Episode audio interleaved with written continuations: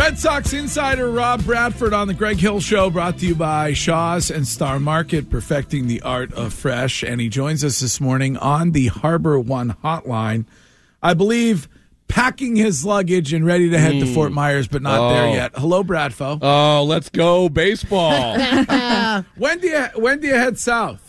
Friday, okay. I head south. Yes, it's I love the smell of the green grass, the throwing of the baseball, the crack of the bat. Yeah, as you do, Greg. I mean, I know that there's nothing. It's like you fall asleep to those sounds, right? Of course correct? I do. Nothing. And by the way, on the radio, 10 times better than streaming it. Oh, are you kidding me? Are you kidding me? So, like the rest of the Boston media, you're still here. Well, yeah. I mean, but listen. It's a long spring, and I plan to dominate both FM and AM radio on the broadcast. It's going to be a great time. Yeah. It's a marathon, not a sprint. So I don't need to be there right now. There was a lot of discussion I saw yesterday on the social medias about the fact that the Red Sox were getting underway with spring training, and there was one television station there and a couple print outlets, but I believe they're waiting for the the important stuff. When Greg Hill doesn't show up for Truck Day, you know that you have some work to do. So, are you feeling optimistic about this upcoming season?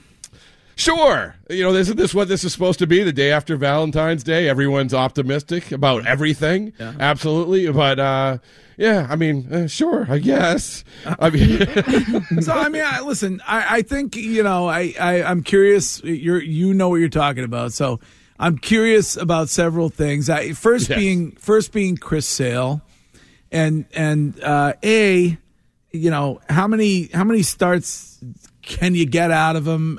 What's a good number? Is it 25? And then, you know, is it 20? And then how important is it that they do get those starts from Chris Hill? Well, first of all, this is where I insert the bad bike joke right now, falling off the bike. But friend of the show, Chris Hill, always great when he comes on your show. He is. He's excellent. I love it. He's a good interview. What was the thing we did last year? So was Cam Newton. But,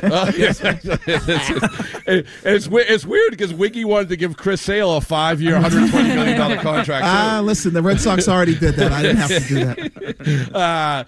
But I think that right now, sure, he's in good shape. He's throwing the baseball, but it's like a million different other things on this team, which is, maybe. Yeah. But, you know, I think right now as we sit here, it's Chris Sale saying all the right things. And he's doing all the right things.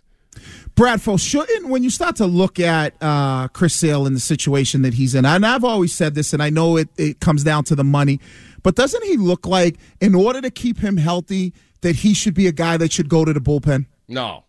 I like you personally, Wiggy. Mm-hmm. I respect your opinion. Right. But no, because you have a guy who's used to pitching whatever, once every 4 or 5 days, mm-hmm. 6 days, every 120 days. I don't know what it is. But you have a guy who's ingrained that way. He's always been a starting pitching. You can manage it that way. And I hear where you're coming from, mm-hmm. Wiggy, but still, I just don't think that that's the avenue to take. And plus, you need to find some guys to pitch at the top of the rotation. You need to find out if this guy, Chris Sale, can be the guy that we remember from a few years ago. Bradfo, when it comes to Trevor Story, he was telling media that best case scenario for him is a return in the second half of the season. Is this a regret if you're the Red Sox that this was the guy you were kind of putting on a pedestal to everybody? Do you think it was a mistake? I think it's too early to say that. I think he's a good player when healthy. Obviously, he wasn't healthy last year, but he's going to be, assuming that he comes back healthy. And by the way, so this procedure that he had, he is going to play this year. I mean, I really think he's going to play this year. I wouldn't be surprised if he's playing in August because it's the same procedure Rich Hill had, and this is a guy who had it, I think, 3 years ago, and he's still pitching right now. It actually works. And if you get that guy and you get the guy back on the field healthy, when he's on the field, he was good. I mean, that is fine. He's a valuable player. Is he a star player? Probably not. Is he paid like a star player? Unfortunately, yes. But still, he is a useful guy on this team. And a guy, honestly, if they want to do anything, they're going to need by the end of the year. But opening day, is it most likely to be Kike Hernandez? I mean, I I think it's nice that a guy says he's always wanted to play. It's been his dream to play shortstop. Is that the solution? You know what? It was always my dream to pitch at Fenway Park until the media game when I was throwing 40-mile-an-hour straight balls or getting hit by fat sports writers. But I think that Kike is defensively, he's great. He's absolutely great. I think no matter where he plays, he's going to be great. Shortstop, second base, center field. But he has to show that he has to hit consistently. And you're right. I mean, I hate to keep coming back to it. It's like, yeah, there is across the board with this team, there are so many, this could work out. But the problem is, they're all question marks, right, though. You don't have – and so this is the biggest difference in 2013. 2013, you won the World Series. You got all these guys, these complimentary guys, and everyone said, oh, look, they did it that way. Yeah, you had Ortiz, you had Ellsbury, you had Pedroia, you had Lester, you had all these guys. Right now, you have Rafael Devers and a bunch of maybes. And a bunch of question marks. Right, exactly. So that's the problem. Yeah, right field, is that Verdugo? I mean, what? Verdugo's left, right? Wouldn't he still be there? They're going to move him. Yeah, really? Yoshida's moving to the left. Yeah, so you have Duval, guy coming off wrist surgery. Like, here's the thing. It's intriguing because you have these guys who have a bunch of potential, but if you're going to say, who are you going to pick in this division? How can you pick them in the division right now? You can't, because you can't just say, maybe, sure, that's going to happen. But it is sort of intriguing where a lot of these guys will land. I mean, I guess there's that. Bradford, when you talk about potential, right, and you start to look at the roster, isn't the most important part of it is the pitching potential? And I remove Chris Sale because I think that, you know, if you're expecting him to do anything, you know, you're smoking some good stuff. But when you start to look at guys like Brian Bayo and you start to, you know, whether it's a Tanner Hawke situation, aren't you, what are the expectations for those guys? And aren't those the ones that really determine how far this team goes? Because isn't it really about pitching more so than hitting? Yeah, I think it's across the board. And by the way, Tanner Hawke, is he related to Tony Hawk? No? Yep, they love the half pipe. They love the half pipe. I love it. They love the flat brim hats. Now, don't you know we have the fourth best accent in the world with Spot? Thank you. He can always blame it on the bottom. And Wiggy loves the full pipe. Stop tape. I think that, once again, you have a rotation, which is you have Sale, you have Whitlock, you have Bayo, you have Pavetta, you have Paxton. All right, great. You know, there is potential there, but there was potential back in 2015 when John Farrell got up there and said, we have five aces, and that didn't work out. So you have the potential. I think undeniably the bullpen is going to be better. That's the one thing that we say, yes, the bullpen is going to be better. You have the very tall Kenley Jansen, assuming that he can pitch faster than he ever has pitched before, thanks to the pitch clock.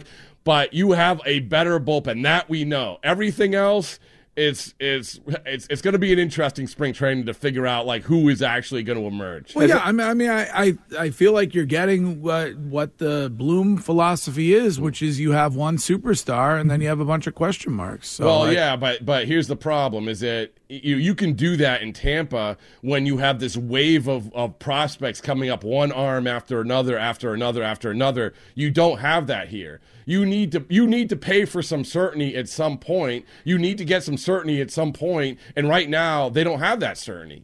So, Bradfo, Bayo, the prospects you've mentioned were not selected by Chaim Bloom. The Baseball America, I think, the Keith Law, which I read, you know, every year. I can't. Oh, wait for I know that. You do. I know you do. Keith is just he's a revelation. It's a segment on Saturdays, isn't it? Now every day. I mean, every Saturday morning, Ken and I talk about it during breaks, not on the air. But 26th in baseball, I believe, was what the Red Sox farm system was. What has Chaim Bloom done to prove he's any good at this?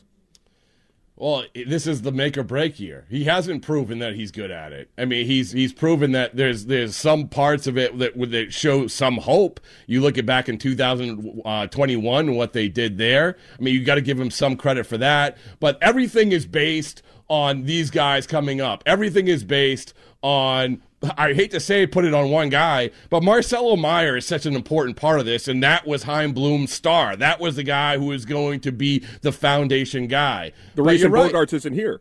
Right. Well, a big reason, right? And he, unfortunately for him, they will never say this, but everything revolves around this guy, or a lot revolves around this guy. And so when you come back to the Bloom conversation, this year, Chris, is absolutely make or break. Now, I don't think it's make or break in the eyes of John Henry and Tom Werner for Chaim Bloom, but in terms of the perception of how Chaim Bloom wants to do things, this is the year where either you do it right, either it works the right way, or it doesn't. One thing he's good at is talking over a cacophony of boos. And saying bets. Bets. Yes, yeah. All right. Curtis, you should bring up your lead this morning. Oh, yeah. Let's go.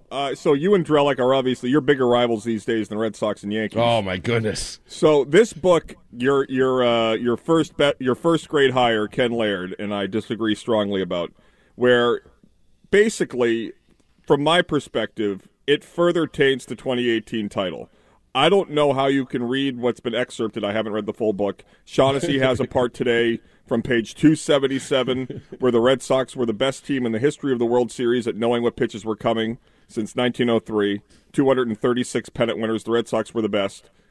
How can Alex Cora continue to sort of answer the questions that he has in a very defensive way, bringing up his family, and how has this in any way tainted your view of the 2018 season? First of all, I will give you $5 if you read that entire book, Curtis. I mean, it's like you read it, you can't get through a Drellick article. Never mind a book. I had to get flashbacks. Is there an audio? Is there an audio version? Like you won't even be able to get through that. So well, maybe David Ortiz could do an audio version. Listen, this is all precursor to the Joe Kelly book. Anyway, so what I would say to this is that you go back to 2018 and you just ask, like, how did Alex Cora survive this? It's easy. You just keep doing what you do because, like it or not, it was, 5 years ago. And it's fine to bring up now, and I think Evan did a good job of sort of reporting on the story and surfacing this stuff. But still, it is a very real game plan for Alex Cora. This is going to come and it's going to go. The season's going to begin, and you can say what you want about 2018 or 2017. It's really not going to matter because it's about the here and the now. Now, in 2018, I think that a lot of teams were doing the wrong thing, even not to the level of the Astros, but I remember at the end of April where the Red Sox started giving signs with nobody on base, and I said, why are you guys doing this? He's like, because everyone's cheating. And so we knew that this was going on. I will say this about the postseason 2018, that walking around every corner, remember, Chris, I don't know if you remember this, Danny Picard actually was the first to surface this, right, this thing about, like, somebody's cheating. In 2018, in that playoff run, you could not take a corner in a clubhouse, in a hallway, without seeing an MLB official around. They were on to what was going on. I can only go with what I see and what I know, so that's what I would say. And the other thing is, you're right on all that. I understand your point of view. I just will never accept it because I don't believe in coincidences like that. However, you said that this is a make-or-break year for Chaim Bloom. Don't you think it's somewhat of a make-or-break year for Alex Cora? Because we really have to judge him as we judged Belichick post-Spygate. And if they're, 70 and 92, does he continue to get a free pass around here? Well, I don't think, first of all, I don't think it's as much of a make or break for Alex Cora as Chaim Bloom, because what will happen is, do you have the players, right? Do you have the players to actually get the job done? And in terms of how it is affected by what comes out in the book or what happened that we knew before, well, when they were going through last year and struggling and having a bad year, we already knew about most of this stuff in the book, right? We already knew on the surface level what was happening, and very few people were saying, oh, look, Alex Cora doesn't know how to manage because he's not able to do this other stuff. So to answer the question, I don't think that has anything to do with how the Cora is going to be judged, and I do think that Bloom is going to be judged harsher because you need the players. You flat out just, you need the players. Yeah, all right. Well, I mean, there's a lot of clouds hanging overhead. However, well, let me brighten your day a little bit. Yes, I had a message from your good friend Jonathan Papelbon. He wanted to do something for the show. Is that right? Yes, I want him to. I want him to be a regular on the program. Well, okay, so regular on the Baseballs and Boring podcast, and he said, so the Gronk kick of destiny on FanDuel. Yeah. Yes. So Pap wants to do the pitch of destiny. Okay. Where he says he can throw it over 89.9 miles an hour on March 27th. Oh, and obviously he would love your show to be part of that. Okay, so we'll do it. Can we tie the foundation in some way, shape, or form? Sure, FanDuel, absolutely. The foundation, absolutely. Let's do it. And I have a question. Can we have Papelbon call in the final segment of every day just to say like the few words to close us out? Yeah. we can make that magic happen. Absolutely. Yeah. Isn't he sacrificing chickens? Yeah. Yeah, whatever it takes, Wiggy. Whatever it takes. I hear you. We don't have to. Do we have to play shipping up to Boston? I mean, I love the drop kicks, but you once famously had them drive all the way here just not to perform on St. Patrick's Day. All right, Bradfo, can't wait to talk to you from Fort Myers next week. All right, guys, thank you. Right, there he is, Rob Bradford.